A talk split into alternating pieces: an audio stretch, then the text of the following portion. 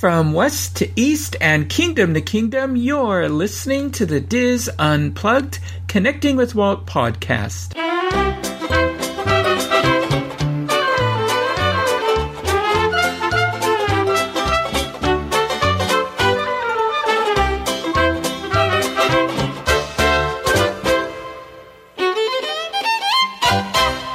With Walt is brought to you by Dreams Unlimited Travel, experts at helping you plan the perfect Disney vacation. Visit them on the web at dreamsunlimitedtravel.com. Hello, and welcome to episode 154 of the DIS Unplugged Connecting with Walt podcast. I am your host and DIS historian Michael Bowling. I am joined by my co host, producer, and good friend Craig Williams. Craig, how are you today? I'm doing okay. How are you, Michael? I, I hope I'm doing well. um, if you if you listen to last week's episode, you know that I had surgery on my throat on Friday, and there you. If if if my throat sounded to you like it just did to me, my voice, I'm that's why. Yeah. Um, and I'm recovering this week, so this is a pre-recorded show and so I, I'm hoping I am doing well. So we we took you, you know, backstage. What's yes. going on in the show? But but we're we're here approaching a new month, July. Boy, you know, this year has seemed quick, and it seemed it seems long at the same time. It, I, I just feel like we've lived half a lifetime in 2020. Yep. I completely agree. Yeah. Anyway, but there's some good programs. There's a few good programs coming on Disney Plus. Yeah, I still feel they need to up their um, they need to up their content, what they're releasing. But they were they are releasing a lot. There's some stuff I'm not too sure what it is. Some of the series, and I really didn't look them up to see. But there's a few things I'm I'm looking forward to. And uh, well, of course, I think most of us are looking forward to Hamilton on July 3rd. Mm-hmm. So uh, this is the only way I'm going to be able to afford to see this. I think it's on Disney Plus. So, uh, but um, I've been told that it's a good idea to listen to the soundtrack first because uh, I guess the patter can get so fast it's easy to miss the lyrics. So, um, um, so I still have to do that. Yeah, I would.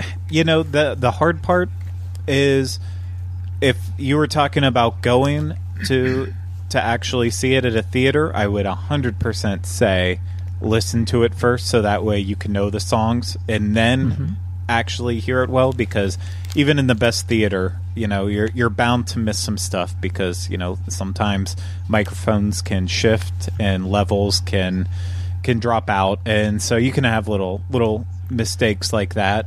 Uh, I'm I'm hoping that the mix is completely perfect, like CD quality on Disney mm-hmm. Plus, and for that reason, I feel like it should be one of those experiences that you don't have to have any prior experience with the the actual um, the actual musical to get it all. But I will say the the nice part about seeing it and listening to it the first time, like I listened to it before I saw it on on uh, at our theater here in Orlando, but I had I had pretty much had the entire show memorized. But the problem is a couple of the characters, it was my ears are so bad that I was unable to distinguish differences in voices. And then once I actually saw it with my eyes and I could like differentiate like okay it's that person singing that line and that one that line then it just all clicked and now i can't oh. unhear it so i uh, i don't know if other people have that problem though i like other shows i've listened to that i haven't seen in person i've needed the same thing i've needed to listen to it like 10 times to start differentiating voices mm-hmm. i guess i'm just bad at that but i uh yeah i i think i think um I, I, think that it's you'd probably be fine just watching it fresh for the first okay. time, in my opinion. Yeah, well, I'm very excited to see this, and because uh, I love history, and uh, I just watched it. Well, it was a few weeks ago. They did a great series. I, I, think it was the History Channel. They did a great series on Grant. It was really well done. They'd done one on Washington earlier in the year, and the Grant one was, I thought, really exceptional. I have so, not uh, watched it yet. Worth seeing. Yeah, it's on my list. Yeah. Oh, you'll like it. I think you'll really like it. Anyway, okay. Of course, July 17th, I was hoping to be at Disneyland this year for the 65th anniversary. This is going to be the first, um, you know, anniversary of that park I'm going to miss. But, you know, it, it, just with COVID and everything that's going on, I just thought it'd be best if I um, missed it this time. Uh, maybe I'll go later on, you know, in the year. Um, Anyway, but July 17th, they are going to be showing a pre opening report from Disneyland that Walt gave on his Disneyland show and, uh, and the Mouseketeers at Walt Disney World. So that should be, uh, those two episodes should be good. I wish they would have more of the, of Walt's show on, more episodes of that. And then for some reason, I, I'm really interested in seeing the lost city of Machu Picchu, just because I've heard so much about it. So I assume this is on National Geographic. Yeah, um, but I mean that's what it seems like. Most of their content is lately is National yeah. Geographic. Uh huh. I noticed that, but uh, I, I, just think that would be interesting to watch. July thirty first. I think you're probably a little more excited than I am about this, but I'm very excited, and that's the new series Muppets Now. I am. Yeah, I'm excited for it. So I'm you know, it's. I don't think it's going to be anything groundbreaking, but I I am excited for it. Well, I can't figure out what it is. They say it's an unscripted show. It's, uh, I thought, okay. So what does that mean? You know, I so yeah. I'm, I'm not too sure what it is.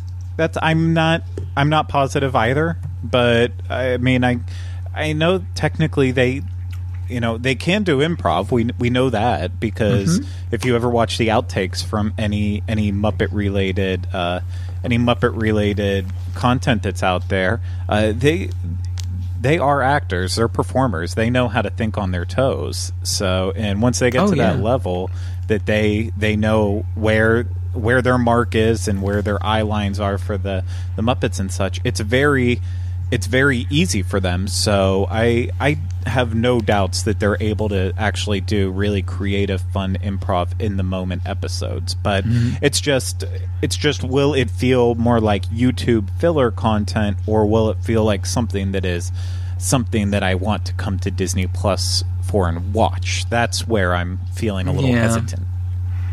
Yeah, I, I just hope they can find the right vehicle. I hope this is it because you know I loved the Muppet Show, the old Muppet Show. Are they bringing? Do they own that? Are they bringing that to Disney Plus someday? Well, they struggled with the DVD rights. They technically do own the distribution rights, but like many things uh, that you and I especially talk about off mic, I know they've struggled with the music and the estates uh, to the point that, um, like with the Muppet Show, they released on DVD the first three seasons. They had the fourth one announced and like they even showed off the the cover art for it and everything but then it just never released and the fifth one they never even bothered mention mentioning at all with it so it just kind of dissipated but i it, it was hard enough to get it on dvd so i just don't know if they're going to uh, I don't know if they're ever going to be able to get the streaming aspect of it figured out because it just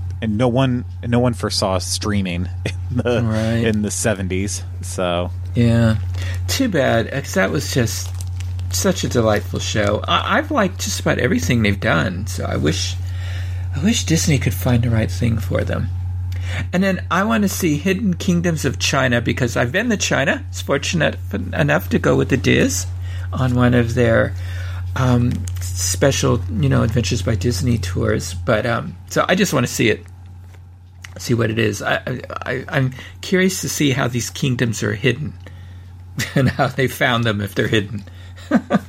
so anyway, so is there anything else on your list from Disney Plus in July, Craig? I think you you covered everything for the most part that I was excited about for, for July. I mean, Hamilton is probably going to be the thing I watch most on it. So I still I still mm-hmm. love that show, and I I love I love that I'll be able to put it on in the background and and just kind of turn my head and, and watch it, but still be able to listen to it, just like I listen to the cast album on my computer while I'm working and stuff. So excited about that. Of course, the other classics. So it's uh, you know, it's I'm I'm just still with you that I wish this stuff would be released at more of a rapid rate, especially while new content isn't really being able to be developed and placed on here. Now is the time that they should be able to be falling back on that classic content that they yeah. have ready to go. Yeah, I agree. I agree with you. Well, we'll, we'll see. We'll see what else they bring out. Since I guess they've started work on everything again, or they're about to. I guess filming's resuming now on stuff. So, anyway, good. Well, when Disneyland opened in 1955, guests were able to explore several realms. You know, Main Street USA, Adventureland, Frontierland, Tomorrowland, and Fantasyland. Fantasyland was the park's foundation and the realm most closely associated with Walt Disney. It was here that guests could relive moments from Walt Disney's animated films. Now, Walt's connection with Peter Pan goes back to when he was a boy in Marceline, Missouri, and a small touring company performed the stage play. Walt saw it and became enamored with the story, which is a perfect combination of fantasy and adventure. In 1924, Walt saw a silent film version of Peter Pan that had many state of the art special effects, like small live action pixies and a flying pirate ship. In the 1930s, Walt started thinking about telling the story of Peter Pan as an animated film based on the story by J.M. Barrie. So when Walt described a visit to Fantasyland, he said, What youngster hasn't dreamed of flying with Peter Pan over moonlit London? Here is the happiest kingdom of them all. You can journey through the dark forest to the diamond mine of the seven dwarfs, flee the clutches of Mr. Smee and Captain Hook with Peter Pan, and race with Mr. Toad in his wild auto ride through the streets of old London town. Well, just a few years after the debut of Walt Disney's 14th animated feature, 1955's Peter Pan, guests would be offered that same opportunity as Peter Pan, Wendy, John, and Michael to soar into the night sky and enter scenes from the film. The attraction amazed guests with music and scenes from the classic film. One concept guests had difficulty grasping was that the attraction placed riders into the point of view of the boy who refused to grow up. So Peter Pan himself was absent from early versions of the attraction. The storyline of Peter Pan's flight is very different from the other Fantasyland Dark Ride attractions. Snow White's Scary Adventure has the dark and sinister forest the coldness of the evil castle of the wicked queen and the threatening evil witch. Mr. Toad's Wild Ride takes guests on a perilous journey in a runaway motor car into the path of a locomotive, crashing through walls past falling crates and barrels, and finally ending up in hell. Alice in Wonderland has the confusing forests, an army of card deck soldiers with spears, and a queen who likes to behead those who annoy her and an explosion at the very end. Pinocchio takes guests to Pleasure Island where they barely avoid turning into donkeys and getting swallowed by Monstro the whale before escaping back to Geppetto's workshop.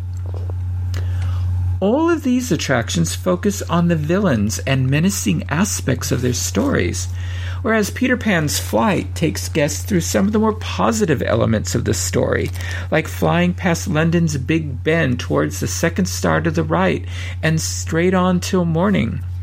The story's villains, Captain Hook and Mr. Smee, are more comical than menacing in this attraction. Peter Pan's flight is the attraction that has more beauty and wonder than the other opening day dark rides. Peter Pan's flight and the other opening day Fantasyland attractions at Disneyland were designed and installed within very tight deadlines. Disney artist Herb Ryman's 1954 concept scenes for the attractions depicted a mermaid's lagoon and a huge rainbow, and and, and which ended up not being included. His plan showed the queue as London street fronts, which would enclose guests as they waited to board their pirate ships. In August 1954, Imagineer Marvin Davis drew up a plan called Peter Pan, Peter Pan Fly Through, and it had scenes that included Hangman's Tree and Crocodile Creek. And in this layout, the pirate ships took guests through an opening in Skull Rock's face. Like Herb Ryman's design, the track path would guide the boats in a clockwise direction, the opposite of what would ultimately be constructed. Late in 1954, mechanical effects supervisor Bob Mattey and others at the studio built a test track and ride mock up in a special effects shop building at the studio because the prefabricated buildings to house the dark rides at Disneyland had not yet been built along both sides of the castle courtyard. The Cleveland Tramrail Company created the elevated track and drive mechanisms for the pirate ships. Each was powered with a one horsepower electric motor with a gearbox in front of the wheeled trolley carriage. The carriages were located above the ships and rested on a single rail, which hung from steel supports along the ceiling of the building. The carriages used a friction drive uh, with a pinch drive wheel system, which permitted the ships to climb or descend as the track plan required.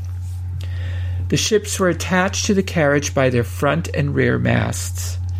The attraction's track system was divided into electrical blocks, with each ship moving into the next unoccupied section.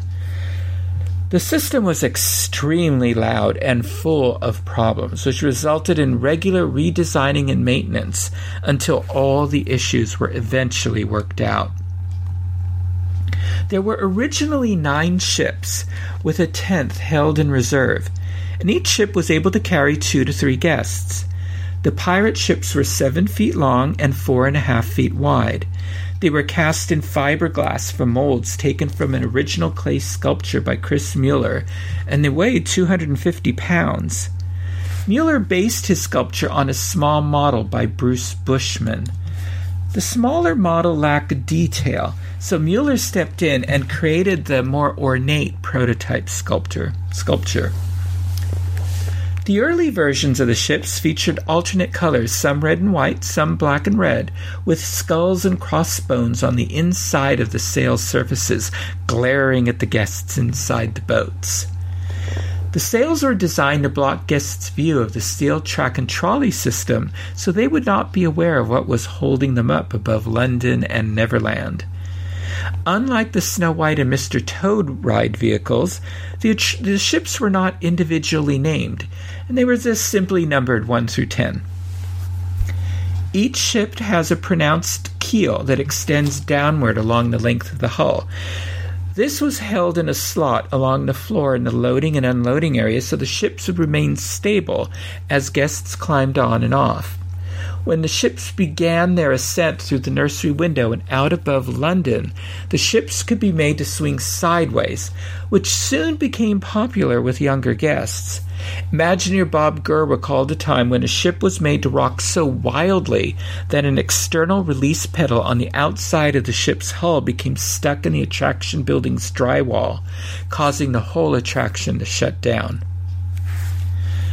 Bill Martin, the art director of Disneyland, completed a tentative track layout of Peter Pan's flight in November 1954, which showed the, the attraction as it would be built, with the attraction vehicles flying counterclockwise from London to Neverland. By March 1955, just four months from the park's opening day, Disney artists Ken Anderson and Claude Coats are working overtime on the Fantasyland attractions. They had both worked on the feature film, so they knew the look, the story, and the key scenes, which was good because there wasn't a lot of time for preliminary planning. After the flying pirate ship conveyance had been tested and the issues resolved, installation in the new show buildings at Disneyland began. The show scene models had been created in advance, but much of the show detailing had to be done on site. Now, Peter Pan differed from the other Fantasyland dark ride attractions because of its limited use of plywood flats for scenery. They were used in the initial bedroom scene and the London rooftops. However, since guests had to fly above, around, and past large visual elements like Skull Rock and Neverland, it was necessary to create these scenes fully realized in three dimensions. When Fantasyland opened, the realm was decorated with a medieval theme. The exteriors of the attractions were similar with pastel colored awnings, flags and banners hanging from lance point flagpoles, and signs and placards made from swords and shields. The attraction ticket booths and entrance canopies recalled the colorful striped fabric from the carnivals or jousting events from the Middle Ages. Each facade still managed to be unique, thanks to the colorful murals on the exterior concrete walls by Ken Anderson and Claude Coats. These huge and detailed paintings reminded guests of the film's main characters and scenes and prepared them for the attraction inside. The mural on Peter Pan's flight was spectacular. From the left, guests saw a huge and leering skull rock then mermaids splashing in their lagoon, and then Pirate Cove, and then character portraits that included Peter Pan, Wendy, Michael, John, Indians, the Lost Boys, and assorted pirates. And at the far right, London town, a bit obscured by a few clouds. It is in this area that guests boarded their pirate ship and they would squeeze together on the single padded seat and reach to grab the curving bar in front of them as their pirate ship charges forward and off to Neverland. And here we go. the first scenes of the attraction go by quickly. We are eight feet nine inches in the air and rise another two feet as we sail through an open window into the Darling family nursery. Within a 16 foot space, we see the children's beds, their toys, and Nana's wooden blocks along the right. On the wall to the left are portraits of the Darling family, Peter Pan, and Neverland, clues as to what is coming next.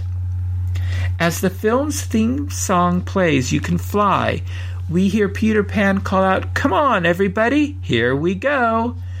We then see his shadow fly along the wall from right to left, past a barking Nana, to join the animated Tinkerbell as our pirate ship follows out the other window in the far wall. The attraction then captures one of the film's most memorable scenes flying high above London in the evening sky. As we fly out the nursery window, we feel a blast of air and we rise another four feet. Our sense of height is increased by the quaint and crooked English structures on both sides of our ship that seem to drop away because they were built to a diminishing scale so as to get smaller and smaller as we fly higher. The previous scenes were lit by daylight, which is the term Imagineers use for incandescent lights. This scene is in darkness and glows with ultraviolet illumination, and where guests first marvel at the glow of their garments under the ultraviolet light. Wire mesh clouds hover above and around our gliding pirate ship with countless stars glowing in the night sky, with the moon shining down from a mural. A fog like scrim obscures our upper vision, and our ship flies an S curve over old London town. Tiny rows of blacklit headlights and sounds from speakers along the floor let us know there is street traffic. Small three dimensional versions of English landmarks like the Tower Bridge, the Thames River, and St. Paul's Cathedral let us know we are following the same path as Peter Pan and the darling children. I think I think this is what makes the attraction the most spectacular in Fantasyland is just this scene.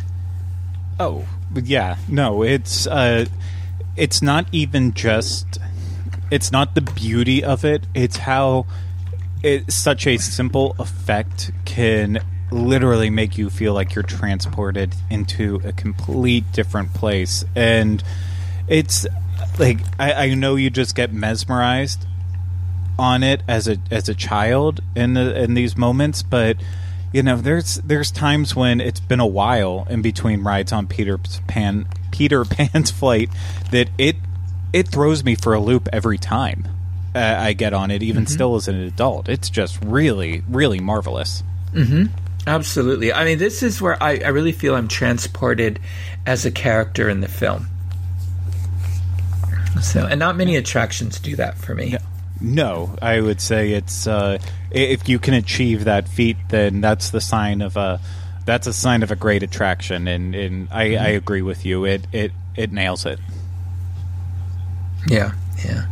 Well, now we reach our highest point in the attraction, 16 feet 9 inches from the floor, as we swing around the Big Ben clock tower. The reversed perspective of the clock tower now, it tapers larger upward, makes it seem taller than it really is. Now, as we sail past Big Ben, the tiny stars are replaced by floating multi point crystals. Could this be pixie dust? Uh, is this the second star to the right? Ahead of us, we see Tinkerbell flying in a circle and waiting to take us to Neverland. We then pass into darkness as our ship turns toward the center of the show building and we descend to 15 feet 9 inches before we climb again and our destination comes into view Neverland. Nearly 15 feet long and built on a platform two feet above the floor, this huge model of Neverland is illuminated by greens, reds, and yellows.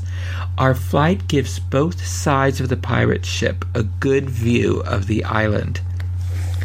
We see Captain Hook's ship anchored and rocking gently in Pirate Cove, and the pirates singing A Pirate's Life for Me can be faintly heard.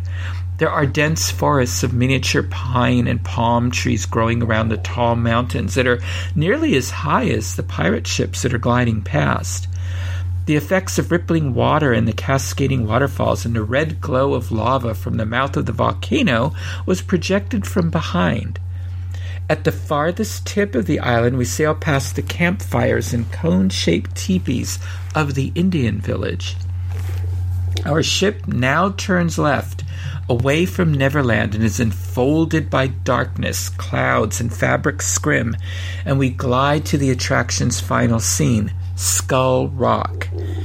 Here we see clusters of dangling bats moving above as we hear the sounds of seagulls. We head into a 28 foot dark straight corridor. Our ship in this area drops 4 feet to 12 feet 9 inches as we fly down toward the grim skull rock that is shrouded in fog. In this first version, the pirate ship seems to pass through the Skull Rock's left eye socket, but after 1960, ships sailed past the front of Skull Rock and into the grotto ahead. Inside Skull Rock, the rocky ledges are scattered with human skulls sticking out from the water and stone stalactites hung from above. Here we find Captain Hook and Mr. Smee with their Indian captive, Princess Tiger Lily, and we get a good look at these characters as our ship descends to 8 feet 9 inches into the grotto. We see Captain Hook standing atop a boulder on the left with his sword and hook extended, yelling, Shoot them down, Smee, shoot them down, over the sound of the wind in the cavern. While the clumsy and confused Smee in his rocking rowboat waves his blunderbuss at each passing ship, and each time he fires, we can see a strobe light in his gun barrel and feel a noise beneath our seats. In our final turn before exiting, we then see the bright green and checkered tick tock crocodile just waiting for Captain Hook to lose his balance. Animator Frank Thomas once said, One of my biggest memories of the Peter Pan ride was when the ride first opened at the park and one of the flying boats broke down. This elderly couple was riding in it, and they were up there in this little sailboat. They were flying along, and they came to the place in a ride where Captain Hook is yelling, Shoot them down, Smee, shoot them down. And all of a sudden, pow! The car mechanism broke down, and down they came, and it spilled them on the ground. So they came out of the ride building, rubbing their hips and saying, That's the greatest ride you have here. It's so realistic. And the park people asked, Are you all right? Are you hurt? And they said, No, no, we love the ride. Can we go again? Hmm. Can you imagine if that happened today? right. uh, so that that is the 1955 version of Peter Pan's flight. What do you think, Craig? I, I like that version. I mean, it's it it's just it's classic. So it, I feel like it hits all the right notes, and you know, it's very reminiscent still of, of what's what's there to this day, which again is a good sign of of of an attraction that that definitely has a timelessness to it. So I, you know what, I I wish I was on it back then, but I wasn't Yeah. alive. Yeah, I, I'm sure I wrote it, but I think by first memories of it, they've already they'd already made some changes in 1960. But um, yeah, I mean, I I do like how it, you know, because we were Peter Pan, how involved we were with you know Captain Hook telling Smee to shoot at us Yeah. you know, and and all that. So I, I just think that uh, that I like. I, I love that aspect of it, and I wish that I don't know could if they ever redo the attraction again, it would be that would be a nice little feature to work in again It would. into it. It- and they could still leave parts of it where you're watching the story unfold. You could still see Peter, but I wish almost kind of like uh, I would say it's a good equivalent. I don't know when the last time you've been on it, so it's probably been a while, but almost like how uh, the ET adventure at Universal, how it starts with ET is at the front of your bikes and he's in the basket mm-hmm. and with you. And then halfway through the attraction once you get to his planet then he becomes a character in the story and you see him from the side. Even though you're still riding the story it's you also see him as a- an outside character but for a moment he is within you. Like i it would be cool if they could they could re reintroduce that to something like peter pan where part of it it's is you're seeing the perspective from the person riding through the movie but then at points in time you're living the movie so i would like Yeah. that blend Yeah, or it would be cool now. You know that they do so much with projections, and we'll get to that in a bit when we get to Shanghai. Uh, it would be cool if they could do something with projections where suddenly Peter Pan and Tinkerbell are like flying with us, and then Captain Hook says, "Shoot them down." Yeah. Smee, shoot them down, because then we're really a part of the story then, because we're flying with Peter and and Tinkerbell. i would be okay with that i, I would Yeah. like that actually Yeah, that would be neat. Okay, well, in February 1971, Imagineers Bill Martin and Bill Justice had completed their drawings for the Magic Kingdom's Peter Pan attraction at Walt Disney World. In this new version, they expanded on Disneyland's version in several ways. The overall theme and format of the attraction remained the same. The attraction would have the latest audio animatronic figures. And in addition to Captain Hook, Mr. Smee, and TikTok Crocodile, the Magic Kingdoms had Indians, the Lost Boys, and pirates with varying degrees of animation and sound effects. Now guests would fly past action scenes from the film, including Wendy reading to her brothers in the nursery, Indians in their camp singing and beating drums, and high in the rigging of Hook's ship, a duel between Captain Hook and Peter Pan. And just like at Disneyland, the attraction would end in the Skull Rock Grotto, with Smee in a rowboat, but here Captain Hook was in a precarious position, just above the jaws of his nemesis, Tick Tock Crocodile. Peter Pan's flight at the Magic Kingdom opened on October 1971. The attraction's facade is reminiscent of Disneyland's original facade. The show building is different in shape and the track configuration differs from the original. The attraction vehicles are newer, slightly larger vehicles. The track is an updated pipe rail system built by Arrow Development. The load unload area has moving ramps, which brings guests alongside their pirate ships. Now, since the show building is larger, the scenes are larger, including the children's nursery and garden and Neverland. The Lost Boys camp and the Mermaid Lagoon have been added to Neverland. The most impressive new feature is Captain Hook's 48 foot pirate ship, complete with desk, deck, masts, sails, and rigging before the final scene. Guests fly across the ship's bow and find Hook and Peter Pan up on the mainsail in a sword fight.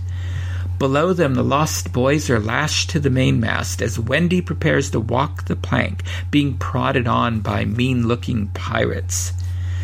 Then the pirate ship curves back across the stern of the ship, where Peter Pan, Wendy, John, and Michael are at the wheel, ready to sail into the sky back to London. So, uh, so that's that's the uh, Walt Disney World version. So it's it's significantly different from Disneyland's, but has a lot of the original scenes from mm-hmm. the Disneyland attraction. So, so what do you think of this one, Craig? This is the one you're more familiar with, one you grew it, up with. It's uh, it, it's not. I, I oh, this is it's a loaded question because I I think I, I think I, for me, of the versions of Peter Pan's flight that I've been on, I, I feel like this to me is the, uh, is probably the, the most um, complete, in my opinion. So I, that's I, I, know that would be kind of sacrilege, but I just feel like um, I feel like all the elements together, uh, just they are fleshed out more, and maybe maybe part of it mm-hmm. is that if I don't know this for sure, but it feels like uh, it feels like there there's just a little bit more length to it as well. I, I could be wrong mm-hmm. on that, but uh, something something about it, I just feel like it has a better flow throughout the entire attraction. Mm-hmm. Mm-hmm. No, I absolutely see what you mean. I like uh, the Magic Kingdoms version. You know, I, I I've preferred Disneyland's a, a, lot of it because of what they've added to it more recently. Mm-hmm. Uh, some of the special effects that they haven't had an opportunity yet to add to the Magic Kingdoms. They have added some of them, but I'm sure that um, they will add more. But um, yeah, I, I, I like the Magic Kingdoms as well because I think it does tell a little more of the story. Yeah, and it's they're they're both good. They're both they're both mm-hmm. great attractions, and this one might be just one of those instances of I, I actually I it's going to sound weird. I think I do Peter Pan's flight more at Disneyland than at Walt Disney World, just because I don't I don't book fast passes out in advance. A lot of times I do as a local. I, I show up at the last second. And mm-hmm. so, for that reason, I don't experience Peter Pan's flight a lot here in Walt Disney World, unless it's like a, a after hours or another uh, just like a random day where there's still plenty of fast passes available. Not that that matters uh, for the time being now, uh, as soon as the parks open up, but. Uh, so I might start getting on it more often before, but yeah, in the past it was it was a thing where Disneyland, you know, if if I knew I rope dropped at Disneyland first thing in the morning, I can get there, I can get on with a 20 minute wait, you know, maybe at worst 30 minutes, 40 minutes, but as long as you're there pretty quickly, then you're going to get in before it jumps up to an hour wait and sits at that wait for the entire rest of the day. So I, I actually did, I do experience it at Disneyland more. So I feel like when I experience it at Walt Disney World, it's, it has that freshness to me that I'm like, oh, it's, I, I mm-hmm. forgot about this and that. So maybe I, I prefer it a little more. Yeah. Yeah. Well, speaking of freshness, you know, Walt Disney was never truly happy with some elements of Disneyland. You know, due to time and budget restrictions, he didn't always, he didn't build some sections of the park the way he envisioned. So, of course, they were improved as time went on. Fantasyland was one of those realms. He, the the tournament, medieval tournament style facades, really were done uh, for budgetary reasons. They were quick and easy and fairly cheap to put together. So the time had come by May of 1982. Disneyland's Fantasyland had begun its complete reimagining. Uh, senior ride designer and Imagineer Tony Baxter, with a team that included Ken Anderson, relocated some of the attractions to make way for expanded versions of the existing dark rides, as well as the addition of a new one. The this uh, beautiful, beautiful um, redo of Fantasyland now resembled a rustic European village in the Alps rather than a medieval fair. Mr. Toad's Wild Ride and Snow White's Scary Adventures moved their loading areas and partial murals indoors. The front wall of Peter Pan's flight was moved forward and continued to feature a colorful mural that depicted the characters from the film. During this renovation, the original pirate ship restaurant and Skull Rock were closed and removed to make way for the Dumbo the Flying Elephant attraction. But the riggings, lanterns, and other props from the restaurant were added to Peter Pan's flight. An audio animatronic Peter Pan was also added to the attraction. The new larger pirate ship attraction vehicles, now 5 feet by 7 feet 5 inches were added to the attraction. The track system was updated, but the pathway through the main portion of the show building did not change. All the same turns, climbs, and descents were included in this version. So the ship leaves the load area, sails over fully realized London rooftops before entering the nursery, and winds through the Darlings nursery, passing Nana the St. Bernard dog nursemaid next to some toy blocks which spell Disney when read backwards. There's some other things too that the blocks spell out. You have to take a look at those. They change periodically. Um, new audio animatronic figures of Wendy, John, and Michael Darling are on the bed, and Peter Pan's shadow is on the wall. The additional space and additional track created when the front wall was moved forward was filled with scenes already familiar to guests of the Magic Kingdom, but were new to Disneyland guests. Guests hear Peter Pan saying, Come on, everybody, here we go. And at this point, the ship flies out of the nursery window and over moonlit London. Not much has changed. Lights from Tinkerbell twinkle all around. Below, guests are miniature versions of some of London's famous landmarks, including St. Paul's Cathedral, Big Ben, the Tower Bridge, and the Thames River.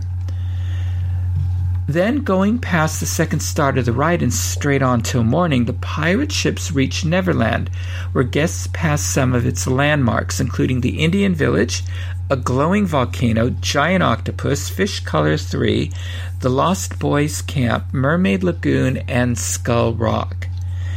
As guests fly past Skull Rock, they see the decks and masts of Captain Hook's pirate galleon. In this version, Hook and Peter Pan cross blades on the ship's bowsprit and, with Tik-Tok waiting below. The pirate ships glide across the bow past the Indian camp on a cliff. Then it flies back across the stern, where Peter and the darling children stand triumphantly at the ship's wheel. And before exiting the crash doors, Captain Hook is seen astride the crocodile with a panicked Mr. Smee in his rowboat. A difference from the Magic Kingdom version is that the Mermaid Lagoon and Hangman's Tree are past the crash doors as the ships return to the loading unloading area. So so this is this is now our more familiar version of Peter Pan. Mm-hmm. So Good so do you feel this one was an improvement? Yeah, it changes. Mm, I, so.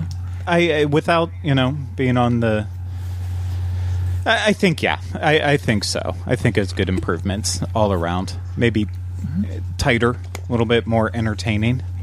Mm-hmm. But then we saw a lot more changes on February 2nd, 2015. The attraction closed for refurbishment. It was originally scheduled to reopen on May 21st, 2015, but that was pushed back to July 1st, 2015. So when it opened, we saw new audio animatronic figures of Wendy, John, and Michael now flying above John's bed in the nursery. Previously, John and Michael were sitting in John's bed with Wendy sitting on a chair next to them. Tinkerbell is flying in the nursery spreading pixie dust. A new London town was built. And new special effects included Peter Pan and the children landing on the face of Big Ben, as they did in the film we see the second star to the right explode with magic. The waters of Neverland scenes are illumin- illuminated with new media to come alive, sparkling and shimmering. The lava flows more menacingly, and the rainbow shimmers.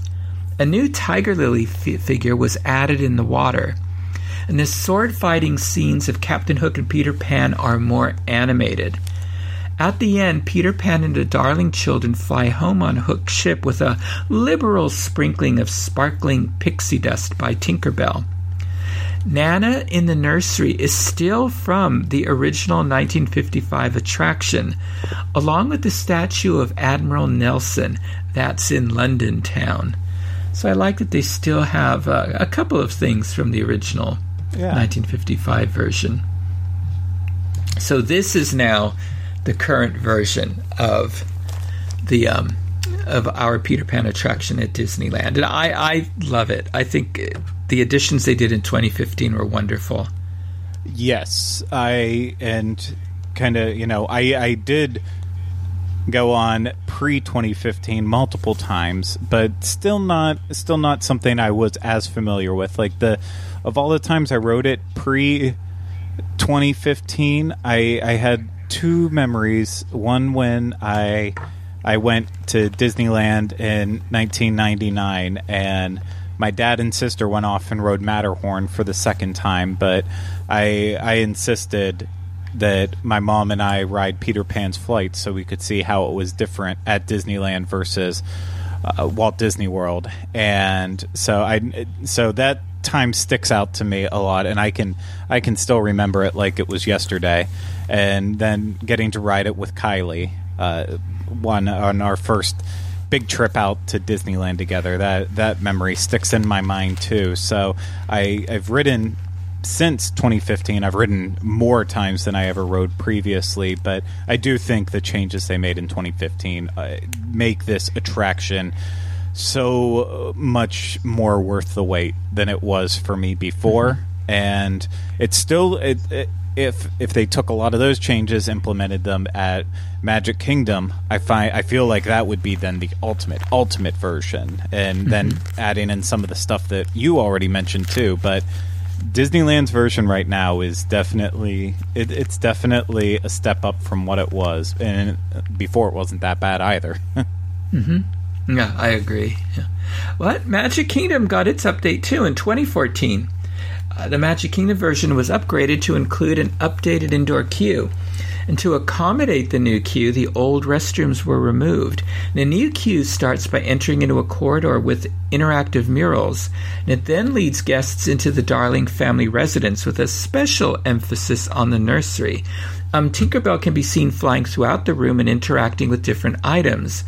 There are interactive shadow elements as well, which includes bells you can ring, flying butterfly, and Peter Pan himself, or at least a shadow. Uh, this new queue has an extremely high attention to detail. Uh, what do you think of this queue? I have honestly only done it once, believe it or not. Uh, any, I there was five times I swear I tried, and maybe I'm like making tall tales, and it was only three the last time I told this story. But I have tried so many times to go through Peter Pan's flight and go through the extended queue, mm-hmm. and every time I do, it's blocked off, and I don't get Oh, to go through it. So I've only seen it once, or like at after hours events, they loop around it because the lines are so short that I just mm-hmm. always miss it. So the one time I went through it, absolutely loved it. Thought it was the perfect, perfect way to start that story. But I don't, I just don't get to see it enough. And of course, if you do score a fast pass, you skip it entirely.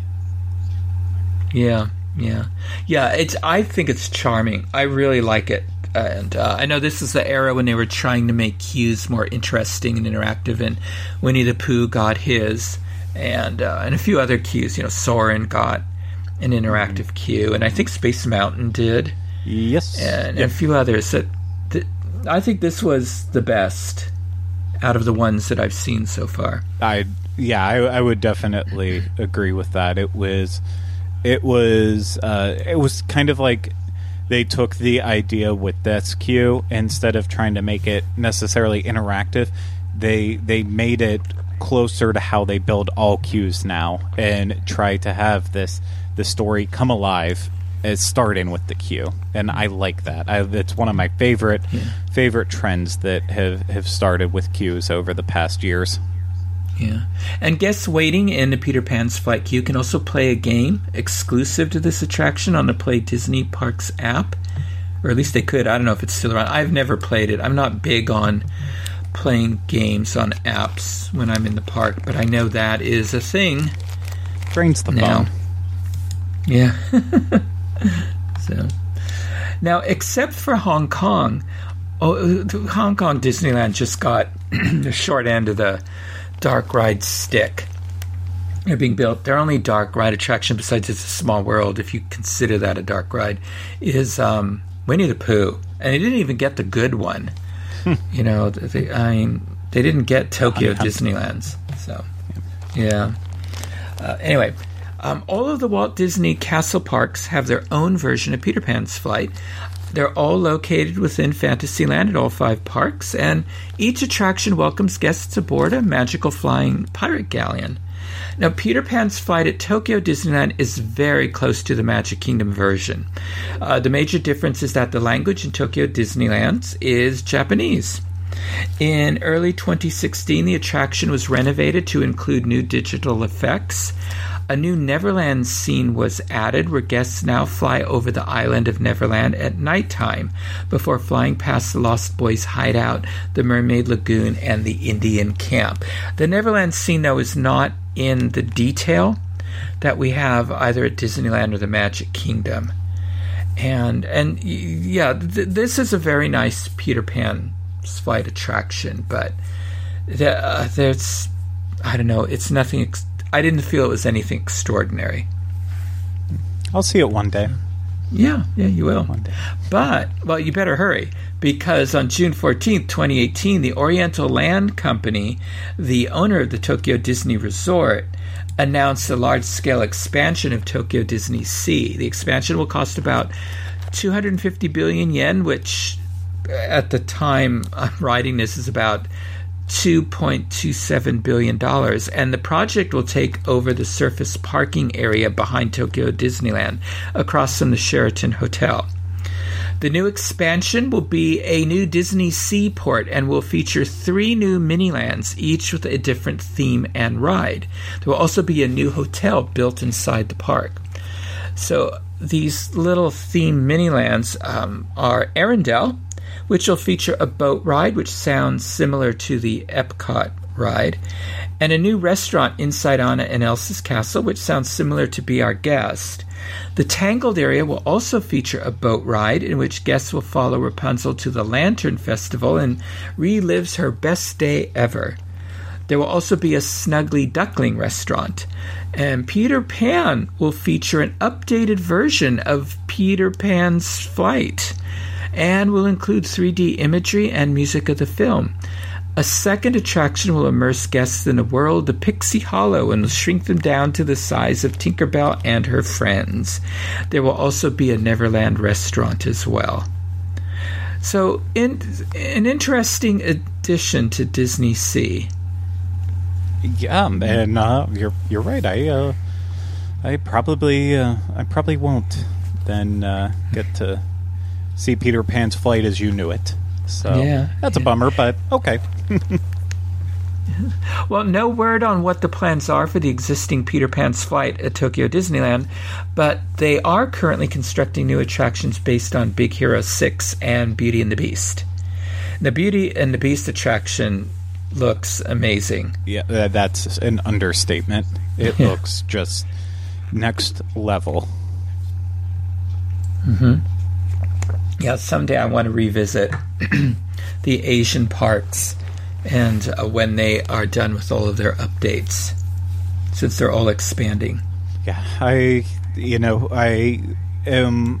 I, I have to assume that with a lot of the issues that the United States has been having, that the the expansions of Super Nintendo World at uh, at our domestic parks are going to take a little while. I mean, Hollywood will definitely get theirs uh, sooner than later, but Universal Orlando. It feels like it's going to be forever now until the new park is built. So, Mm-hmm. uh, considering it's still on time for Tokyo once that, that park opens up and it looks beautiful, I think I'll definitely uh, await once that's that'll open up now, and then once uh, they kind of work out everything at at Tokyo Disney with the expansion and such, then I think I'll finally give in and, and make the the long trek and try to hit my my last four parks there. Yeah, yeah, you'll you'll love it.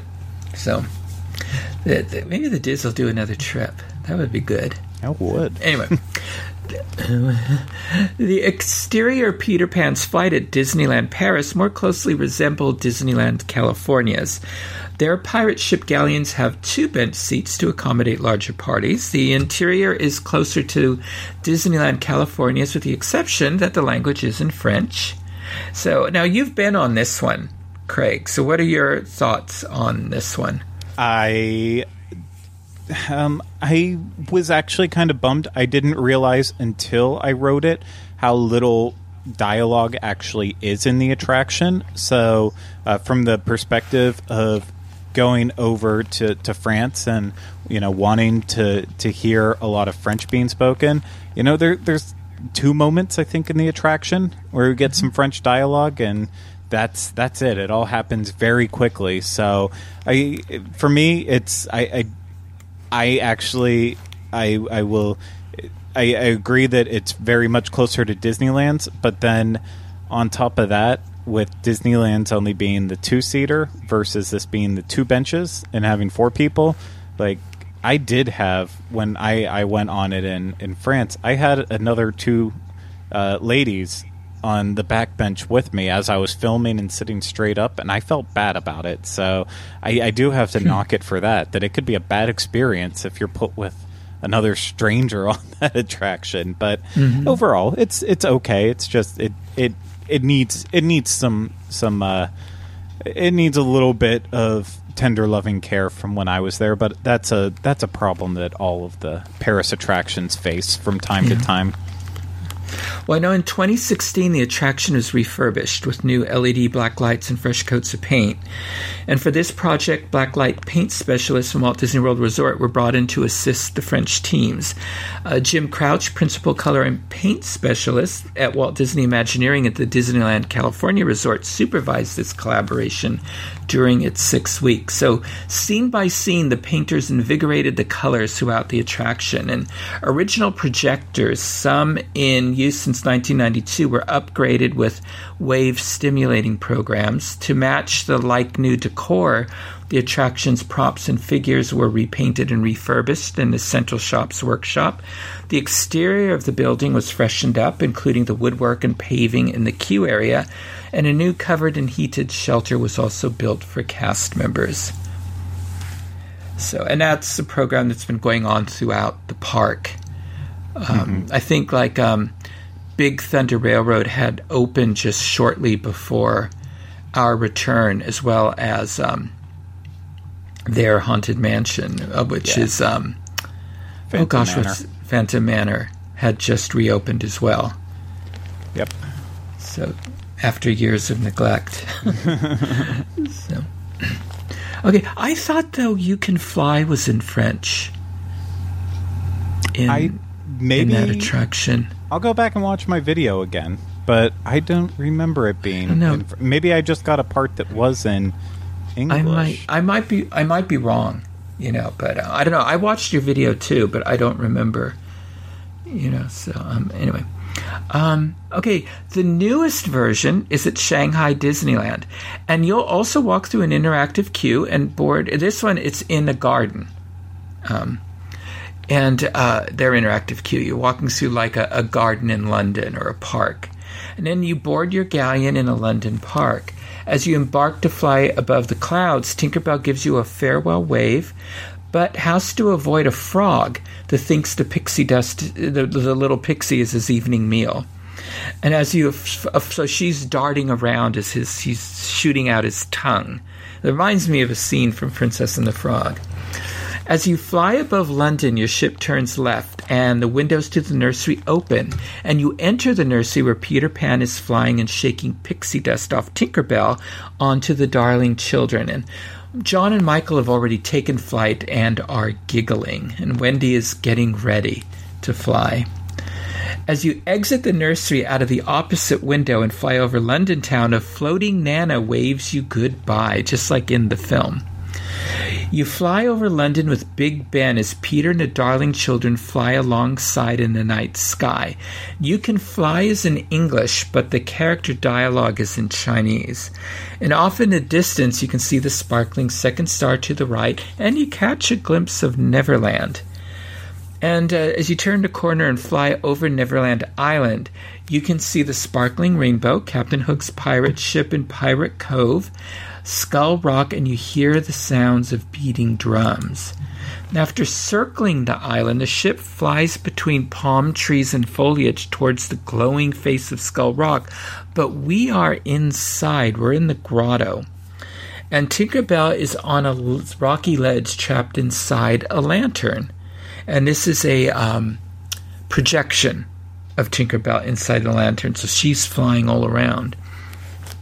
As we go past the face of Skull Rock and turn to the left, we come upon the scene in the film where Peter Pan is tricking Mr. Smee to let Tiger Lily go by mimicking Captain Hook's voice as he talks into his hat. And we can see the shadow of Hook climbing up towards the reclining Peter. And Peter is an audio animatronic figure, but Captain Hook's shadow is a is a projection. It's it's moving and climbing. In the next scene, we come upon the Hook and Peter Pan sword fighting scenes on the bowsprit of the galleon, with the darling children tied to the mast and the crocodile in the water below, waiting for the loser to become his meal. Now, the Darling Children and Tick-Tock are audio animatronic figures, but Hook and Peter are animated projections. And as we fly over the ship, Mr. Smee and the pirates are on the stern with Jane walking the plank, and they are also audio animatronic figures with limited motion and our pirate ship crosses over the ship again, and we see a shadow of Peter Pan fly across with Hook chasing him, and their flight continues, or their fight continues, but they're on the other side of the sail, so we only see their animated shadows and Hook's misstep leads him to falling off the ship and into the water, and that leads us to the next scene where he he is standing precariously on the crocodile's jaws with Mr. Smee nearby in a rowboat. So they they continue that storyline and explain how Captain Hook got into the crocodile's jaws. We then fly through the forest of Neverland and find Peter Pan and darling children safe and sound.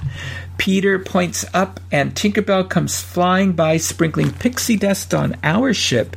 And then we see Captain Hook's pirate galleon flying up into the night sky, also sparkling with pixie dust. We fly close by the clock face of Big Ben, which opens up into a lagoon with croaking frogs and the unloading area.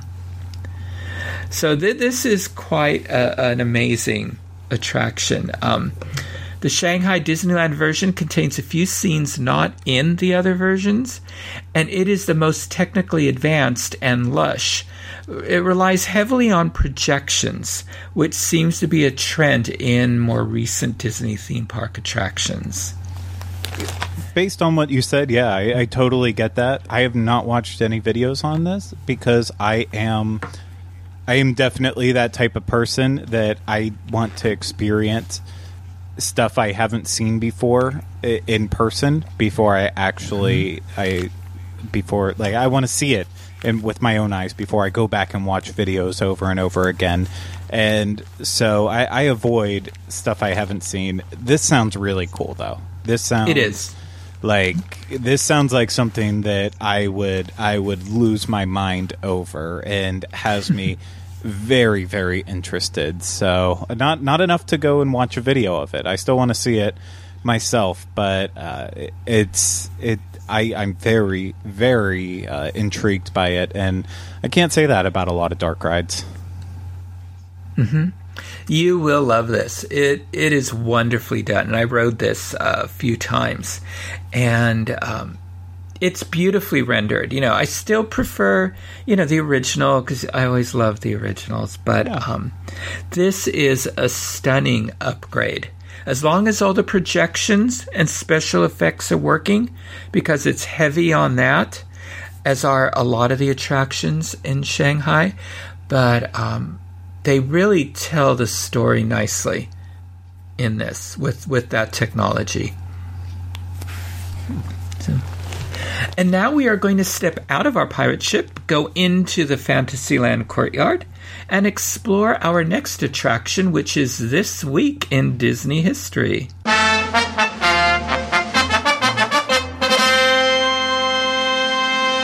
Okay, Craig. Well, this is um, the week of July 5th, and you know how the past few weeks I've been saying, oh my gosh, there was so much going on. It was just so hard to pick. Yeah, well, you know what? That ended. This week it was it was hard to find stuff. It was I was really scraping, you know, the the Disney history archives for, for things for this week. I guess everybody went on vacation. I don't know. It's Anyway. a beautiful time of the year to go on vacation. I guess so. All right. So for July 5th, the Fox Midland Theater chain officially launches a weekly event for all boys and girls. What is the name of this event? I'm gonna guess that it's the Mickey Mouse Club. That is right. Yeah, oh, I didn't put in the year, did I? Oh my you goodness. didn't, but I just I based on the fact that it was kind of old fashioned sounded an actual Yeah, chain like it was that. I, Yeah, and this was in like um I think it was in like 1934 if I remember correctly. Something like that. Um yeah, it is. It's the Mickey Mouse Club. The the club will meet on Saturday mornings all across the United States. And um but you know, you got to hand it to Walt and Roy because this was when theaters were still segregated. And Walt and Roy would not give their okay in this unless um, this was open to all children, no matter who they were, and that they were not segregated. So, and theater owners were just fine with it. that's great. Yeah, yeah. So, okay, July 6th. Walt and Roy Disney put down a $400 deposit on a lot in the Silver Lake district of Los Angeles, California on July 6, 1925. Oh, good, I got the date in this one. Um, they plan to build a new animation studio. What will be the street address of this studio? Oh, I'm not going to get the numbers. I, I know it's the Hyperion studio. I just don't Uh-huh. know the numbers. Yep. It's 2719 Hyperion Avenue. And this and the original single story building will serve as the Walt Disney Studio for the next 15 years. Of course, they will add on uh, to this building for quite a few years. So, and now, of course, it's a Gelson's where you can go and buy your Mickey Mouse ice cream bars and whatever else is there. The perfect world. Okay. yes. Okay, July 7th. Animator and technical genius Ub Iwerks passes away at the age of 80 in Burbank, California on July 7th, 1971. First meeting Walt Disney in 1919, Iwerks contributed to many of the early Mickey Mouse classics. He also invented the first multiplane camera in 1933, a device that used four layers of flat artwork before a horizontal camera to give animation depth. Ub used parts from another machine to build the multiplane camera. What did he cannibalize to build the multiplane camera? Hmm. I feel like I know this one, but I'm, it's not coming to me right now. I don't know. Well, Bob Gurr would have loved this because Ub built the camera out of parts from an old Chevrolet automobile. That's great. Isn't that amazing? Yeah.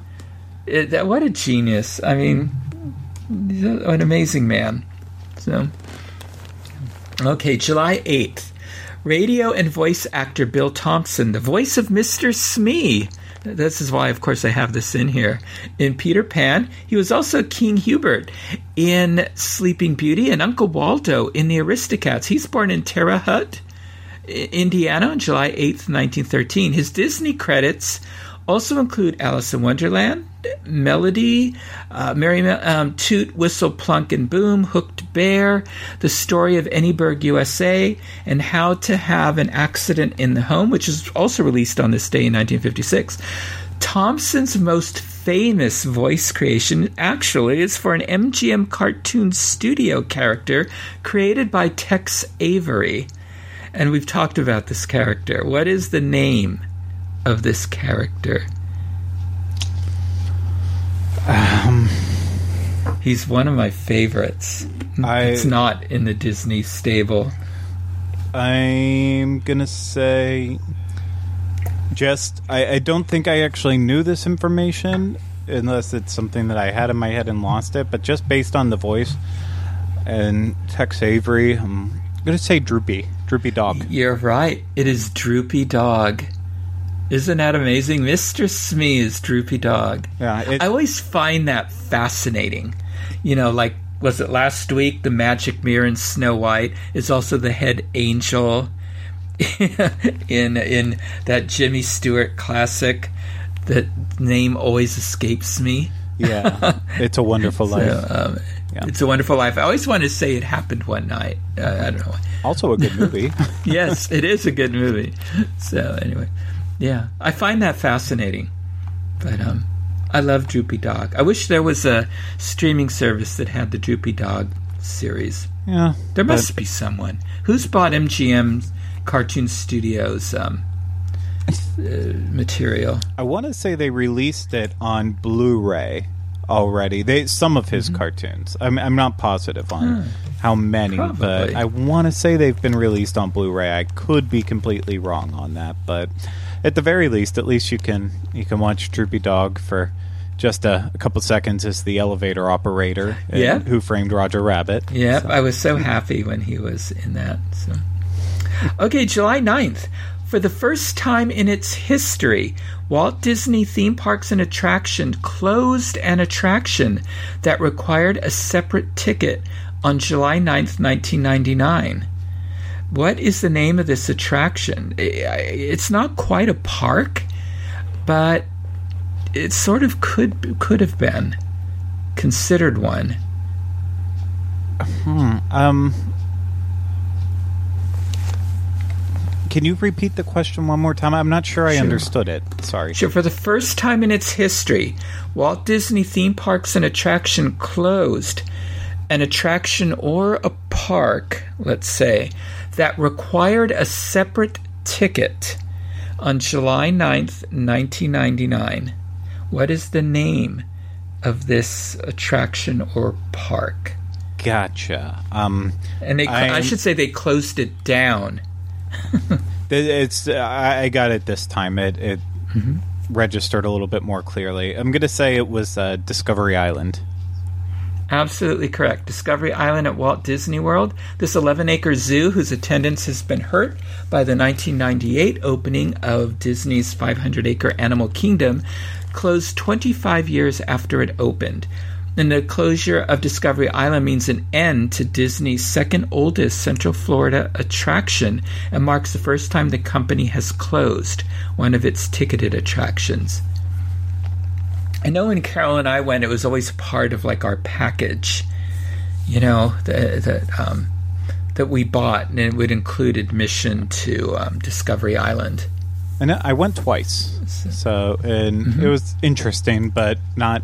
I, I think the two times that we went, it was on our pool days, so it was just a quick. Oh, we'll take a trip over and go see it. Yeah, I know. Carol and I went on our honeymoon, and then we went. I know we went with the children once, and then, um, yeah, then I think that was it. So yeah, we went a couple of times too. So, okay, July tenth. The Kansas City Star reported on July 10th, 2000, that the Walt and Lilly Disney Foundation have pledged funds to refurbish a building in Kansas City. What is the significance of this building?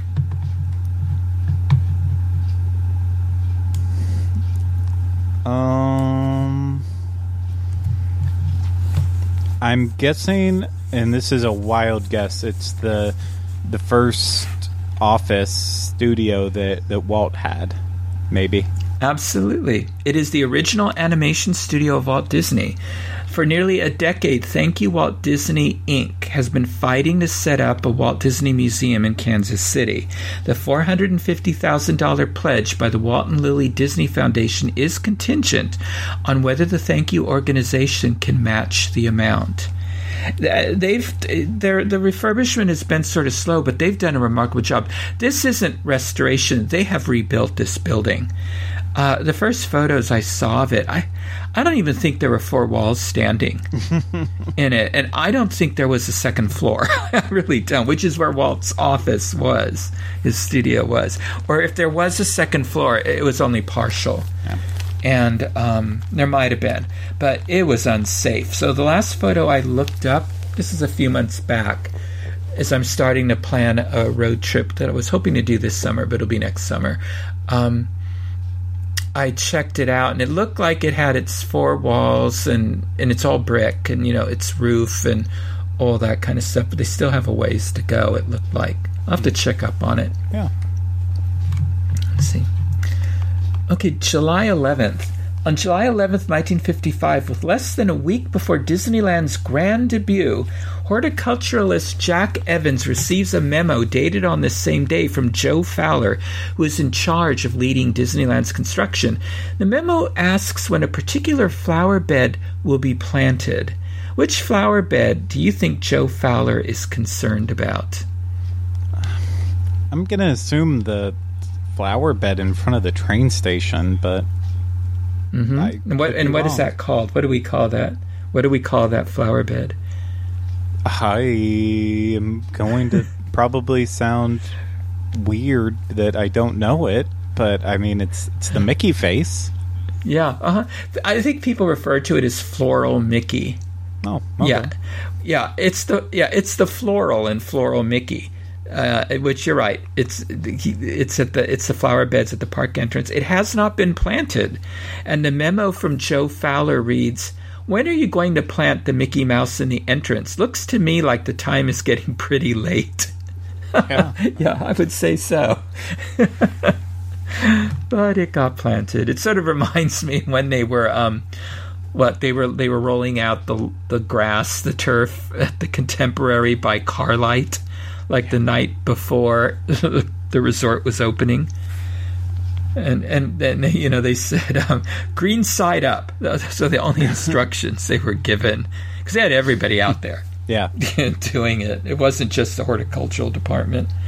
So anyway, all right. Well, you didn't do too badly. Yeah, it wasn't the worst. Wasn't the best. Yeah, it was a lean week. I got desperate there. I, I liked your questions. I liked them.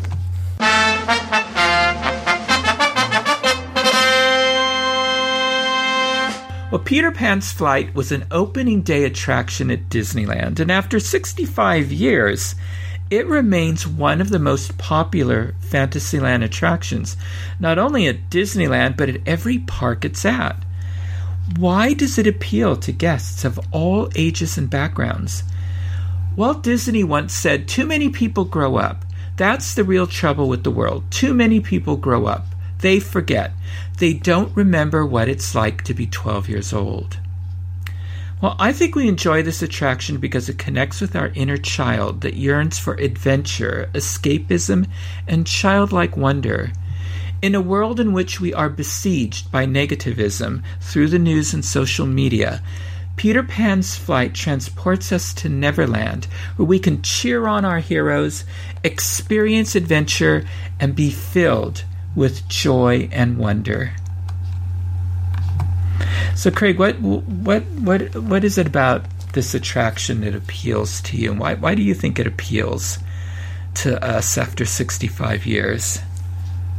I think the uniqueness of it, especially when we're talking about that that sense of flying. There's not a lot of attractions out there that you know you can be a, a young a young kid and go on it and feel like you truly are taking off. And when you're that perfect age and experiencing it for the first time, you don't you don't notice that it's hanging onto a bar hovering over you. You feel like you are legitimately flying. And honestly, I like I enjoy aspects of Peter Pan, but as I get older, there's more and more that I dislike about the movie as a whole, and it's not it's not one of my favorites anymore. But as as a kid, there was a lot to it that just that really really clung to to my brain and I don't know if it was the colors and the music which I still think you know with the exception of of one song I I'd say a lot of the music is really solid but it's just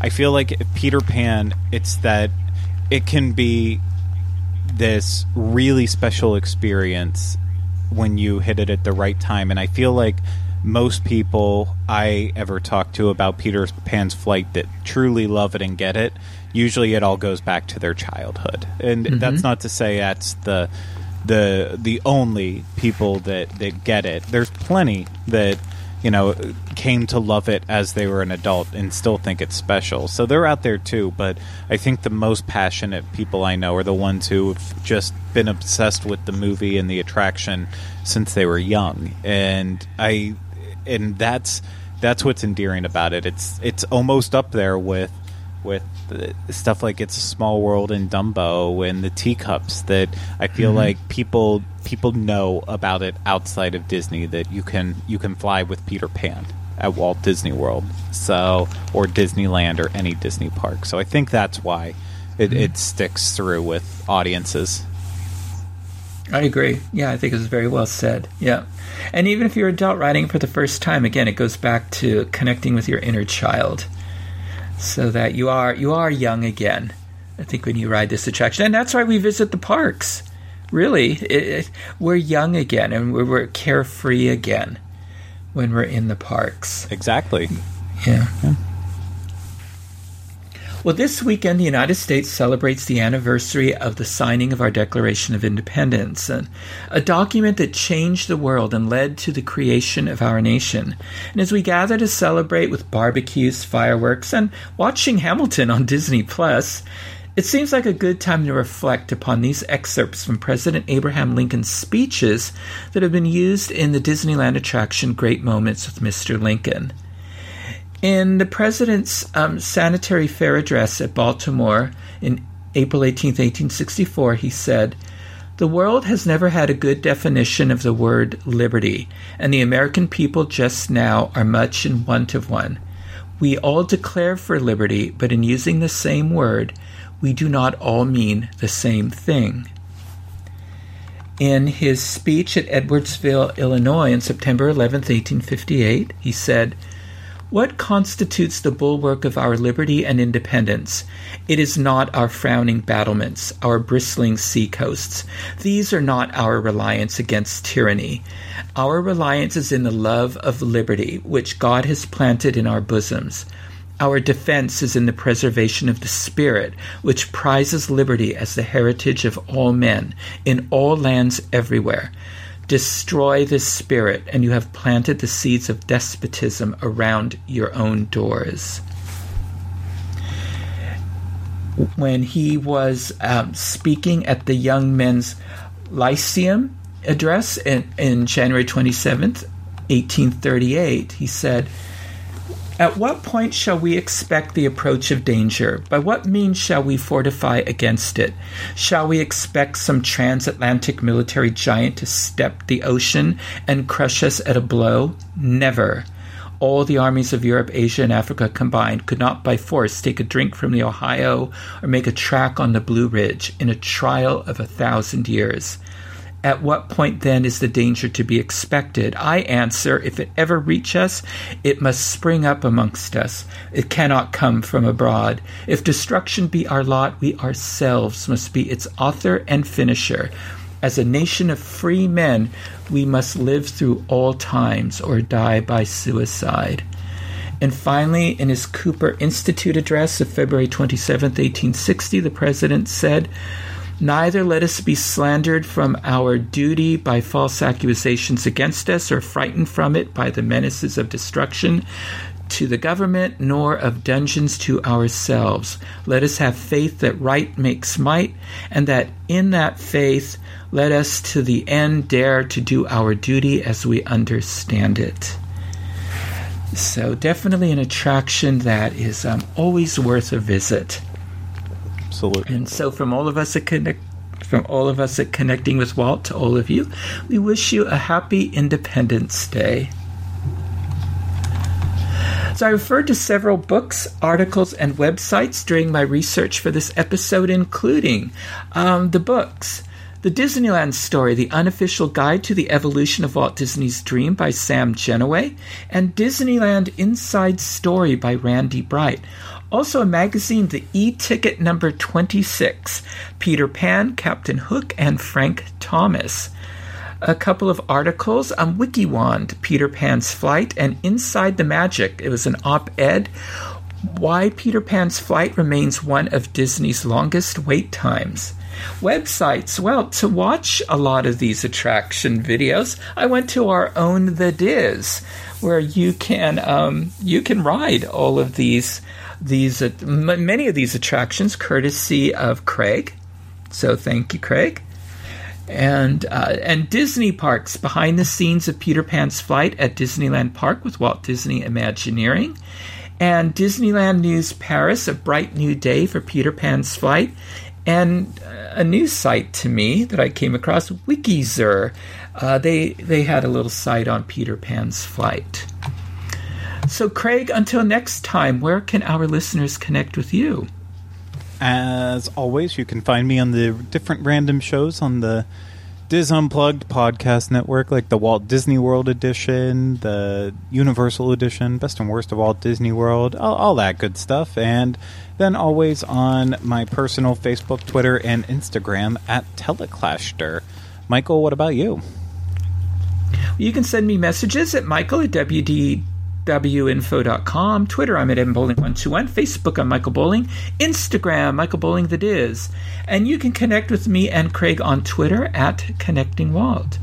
If you would like to listen to more shows on the history of Walt Disney, his studios, his Imagineers, and about Disneyland, check out our Disneyland podcast archives for my Disney history episodes on the link Craig includes in our show notes or at disunplug.com.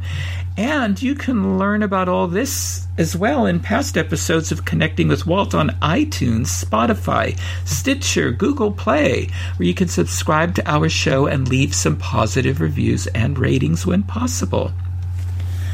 So thank you for making us a part of your day. And remember, I only hope that we don't lose sight of one thing that it was all started by a man, Walt Disney, and his brother Roy.